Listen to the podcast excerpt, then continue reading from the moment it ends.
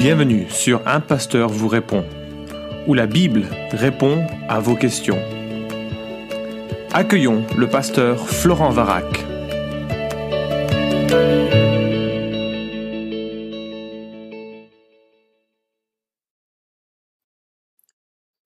La question est posée à propos de baptême. Enfant ou adulte C'est quoi le sens vraiment du baptême? La repentance aussi, sa définition. Alors il y a beaucoup de choses dans cette question, et dans un premier podcast, on a abordé la question du baptême des enfants, euh, où j'ai défendu la, perspective baptiste classique, euh, en tout cas évangélique classique. Et maintenant, j'aimerais parler du sens du baptême tel que nous le trouvons dans, les Écritures. Alors, euh, Jésus établit la pratique du baptême en Matthieu chapitre 28, au verset 16 à, à 20. D'autres textes en parlent, mais c'est celui qui est le plus complet. Et nous lisons. Les onze disciples allèrent en Galilée sur la montagne que Jésus avait désignée. Quand ils le virent, ils l'adorèrent, mais quelques-uns eurent des doutes. Jésus s'approcha et leur parla ainsi. Tout pouvoir m'a été donné dans le ciel et sur la terre. Allez, faites de toutes les nations des disciples, baptisez-les au nom du Père, du Fils et du Saint-Esprit, et enseignez-leur à garder tout ce que je vous ai prescrit. Et voici, je suis avec vous tous les jours jusqu'à la fin du monde. Un texte absolument euh, magnifique, euh, et euh, j'aimerais faire quelques remarques. La première, c'est que le baptême de Jésus modifie en quelque sorte ou s'appuie ou développe euh, le baptême de Jean-Baptiste. Alors euh, Jésus n'invente rien en quelque sorte en euh, lançant les, disciples sur cette voie du, baptême. Jean-Baptiste baptisait avant lui, Jésus s'est même fait baptiser par, par Jean-Baptiste. En Matthieu 3, nous lisons que Jean-Baptiste appelait à la repentance, il disait Repentez-vous car le royaume des cieux est proche. Et au verset 5, nous lisons que les habitants de Jérusalem, de toute la Judée et de toute la région du Jourdain venaient à lui, et ils se faisaient baptiser par lui dans le fleuve du Jourdain en confessant leurs péchés. c'est intéressant que lorsque Jésus euh, lance le baptême, l'arrière-plan immédiat, c'est Jean-Baptiste qui appelle à une repentance, c'est-à-dire un changement profond de mentalité, de manière de vivre, et euh, que le témoignage de cette euh, repentance, de cette autre manière de vivre, était euh, l'immersion dans l'eau. Alors on, imagine tout de suite ce que ça peut euh, représenter. Hein. Quand on va dans l'eau, bah, on, est, on est pur, on est lavé, et, c'est toute la notion de, repentance, de, grâce qui est représentée symboliquement par euh, le fait d'être plongé dans, l'eau. je, insiste un peu sur cette notion de rentrer dans l'eau. C'est comme ça que Jean chapitre 3 verset 23 aussi nous dit que euh, Jean-Baptiste allait dans un certain coin du Jourdain, là où il y avait beaucoup d'eau pour pouvoir justement immerger les gens euh, dans l'eau. C'est un beau symbole. Alors, euh, comme tout symbole, c'est c'est pas l'essentiel, mais c'est quand même une partie importante que de pouvoir reconnaître cette cette manière de faire. Là encore, lorsque Jean-Baptiste ce enfin, réalise ce baptême et invite les gens à la repentance et au baptême, il n'invente rien de nouveau. Bien sûr, dans l'Ancien Testament, très longtemps en arrière, on se souvient de, euh, Élie qui euh, demande à, Naaman le Syrien de se plonger dans l'eau cette fois et, euh, et, qui sort de l'eau pure de sa lèpre. Et donc il y a probablement un symbolisme déjà là qui, est, qui anticipe les, les, baptêmes futurs. Mais du temps de Jésus, il y avait un groupe secte, je sais pas comment tu, veux l'appeler, dans le judaïsme, les, groupe des Esséniens, qui était un groupe un peu euh, ascète, euh, qui, qui, vivait un peu en marge de la, la, société, avec euh, ce qu'ils considéraient être l'influence euh, et la corruption du monde grec. Et les, ceux qui régnaient sur Israël n'avaient pas vraiment une, un grand attachement à la, à la, personne de Dieu, donc ils, ils, formaient des communautés très messianiques, très orientées sur l'avenue du Messie. Et on a découvert par l'archéologie de, de, ces dernières années qu'ils étaient euh, constamment à se purifier dans des bains de, des, bains de purification. Donc, euh, ce que Jean-Baptiste annonce, c'est vraiment quelque chose de connu, quelque chose de, euh, qui, était, qui était vécu, c'est que le, changement de vie s'accompagne d'un bain de purification. D'ailleurs, encore aujourd'hui, euh, la dernière étape d'une personne qui se convertit au judaïsme, c'est un baptême. Alors ils n'utiliseraient pas le terme baptême, on parle plutôt d'un bain rituel. Et je te lis par exemple ce qu'un rabbin euh, euh, décrit comme le rôle des, bains rituels de nos jours. Lorsqu'un individu se convertit au judaïsme, il ou, ou elle doit démontrer par des actions positives son désir de changer de religion. Pour la femme comme pour l'homme, l'immersion dans un bain rituel, mikvé, a été une pratique juive antique. Selon la Bible, l'immersion est une action requise pour qu'une personne impure retrouve un état de pureté. Tu vois, donc tout ce symbolisme, euh, nous l'avons déjà dans le ministère de Jean-Baptiste, dans le contexte essénien, juifs de l'époque. Deuxième remarque, le baptême de Jésus ne concerne que des disciples. Je concentre mon attention sur le verset 19, et si je reprends sa lecture, Allez, faites de toutes les nations de la terre des disciples, baptisez-les au nom du Père, du Fils et du Saint-Esprit. nous voyons un certain ordre. D'ailleurs, il s'agit de devenir disciple, c'est le seul verbe qui est à l'impératif dans le texte original, les autres sont des participes présents à force impérative, mais ça veut dire qu'ils sont dépendants de ce verbe principal. Et donc il s'agit d'abord et avant tout de faire des disciples, et ce sont ces disciples euh, qui vont être euh, baptisés. Alors, euh, on le voit d'ailleurs, ce que Christ prescrit en Matthieu chapitre 28 est ce que le livre des actes enregistre comme pratique de l'Église primitive.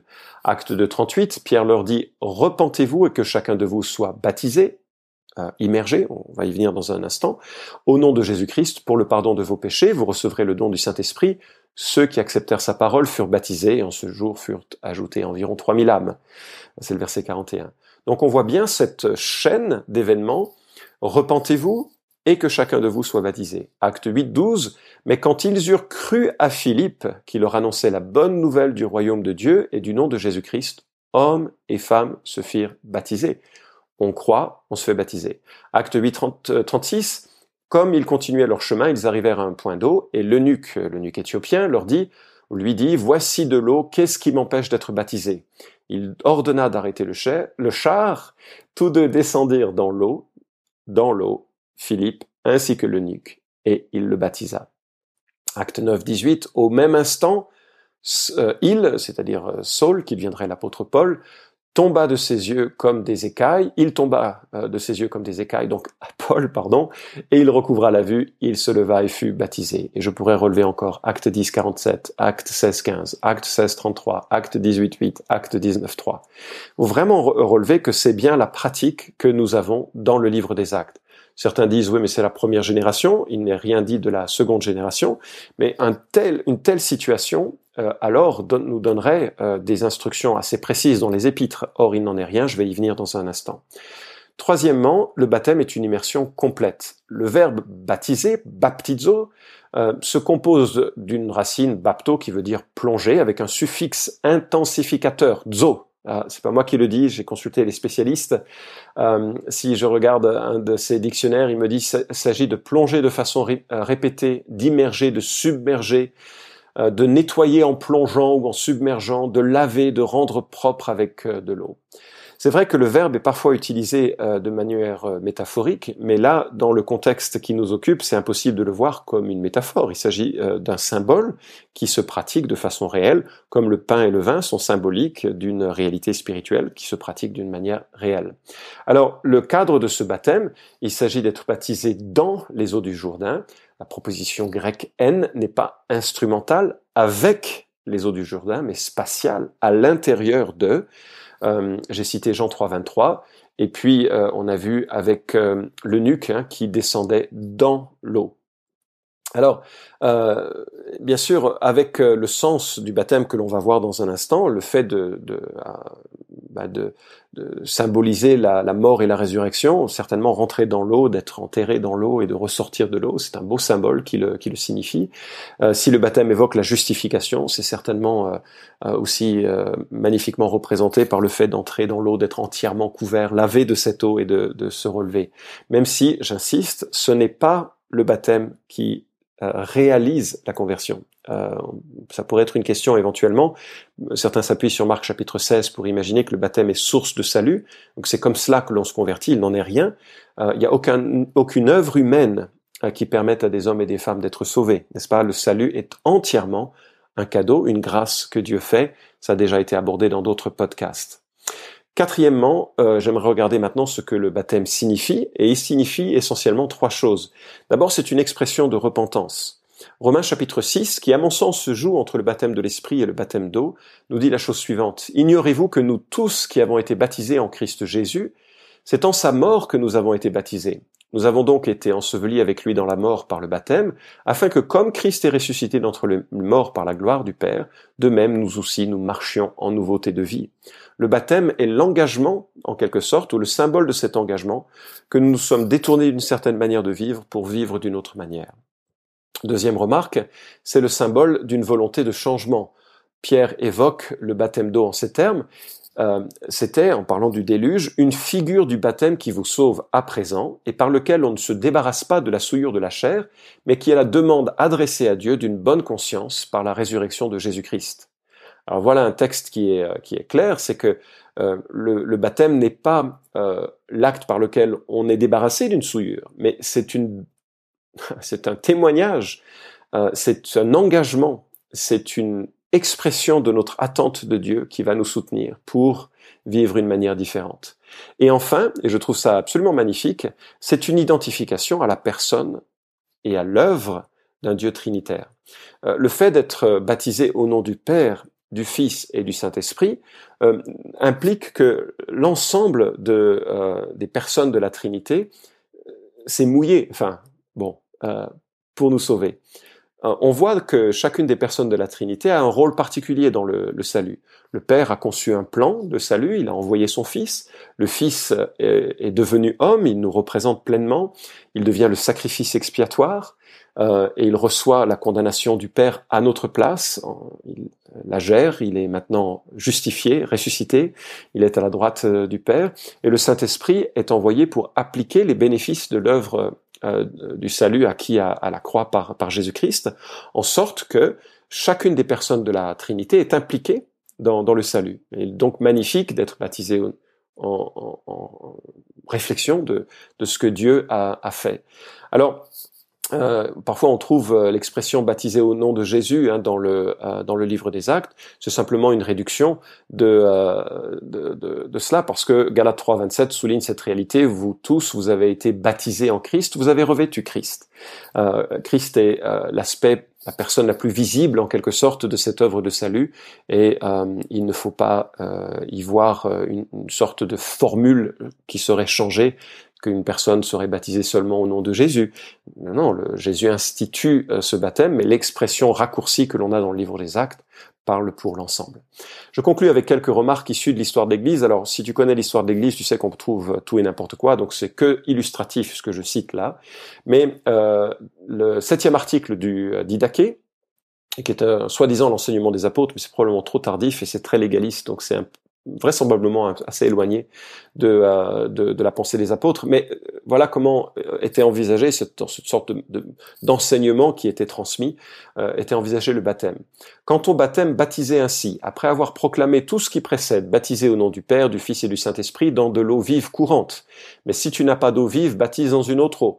Si tu ne peux pas baptiser dans l'eau froide, que ce soit dans l'eau chaude. Et si tu n'as ni l'un ni l'autre en quantité suffisante, verse trois fois de l'eau sur la tête au nom du Père, du Fils et du Saint-Esprit.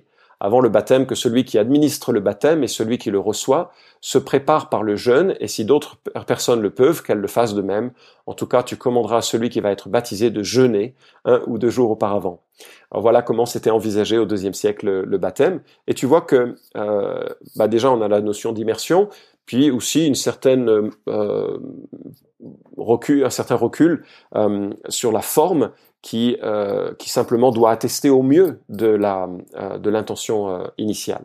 Tertullien, 155 à 222, je crois, Christ donna comme dernier commandement qu'il devait immerger au nom du Père et du Fils et du Saint-Esprit, pas au nom d'une seule personne, car nous sommes immergés non pas une seule fois, mais trois fois au nom de chaque personne de la Trinité. Hippolyte de Rome, euh, qui meurt en 236, écrit quand une personne dans l'eau euh, descend dans l'eau, pardon, celui qui le baptise lui impose sa main et dit crois-tu en Dieu le Père tout-puissant? Il répond je crois. Celui qui baptise l'émerge une fois. Puis celui qui baptise dit crois-tu en Jésus-Christ? Quand il répond je crois, il est émergé de nouveau. Puis il dit crois-tu au Saint-Esprit? Celui qui est baptisé répond je crois, il est émergé une troisième fois. Tradition apostolique, euh, chapitre 21. Alors, Qu'est-ce qu'il faut retenir de cela? Ben, encore une fois, il n'y a rien à retenir de normatif dans ce que je viens de lire. Euh, tout maintenant des euh, euh, récits de, de, la manière de, de, pratiquer, simplement pour illustrer au moins cette notion que lorsque l'on baptise, on baptise des croyants et on baptise le plus près possible de l'intention de Matthieu chapitre 28. Euh, voilà pourquoi on doit focaliser notre attention et notre souci sur la proclamation de l'évangile, l'invitation à, tous de croire et de témoigner par les eaux du baptême de cette foi euh, qui nous est donnée, que nous professons en Jésus-Christ. Merci d'avoir écouté cet épisode d'un pasteur vous répond. Posez vos questions en nous envoyant un email à question@toutpoursagloire.com. Retrouvez cet épisode et tous les précédents sur notre site toutpoursagloire.com.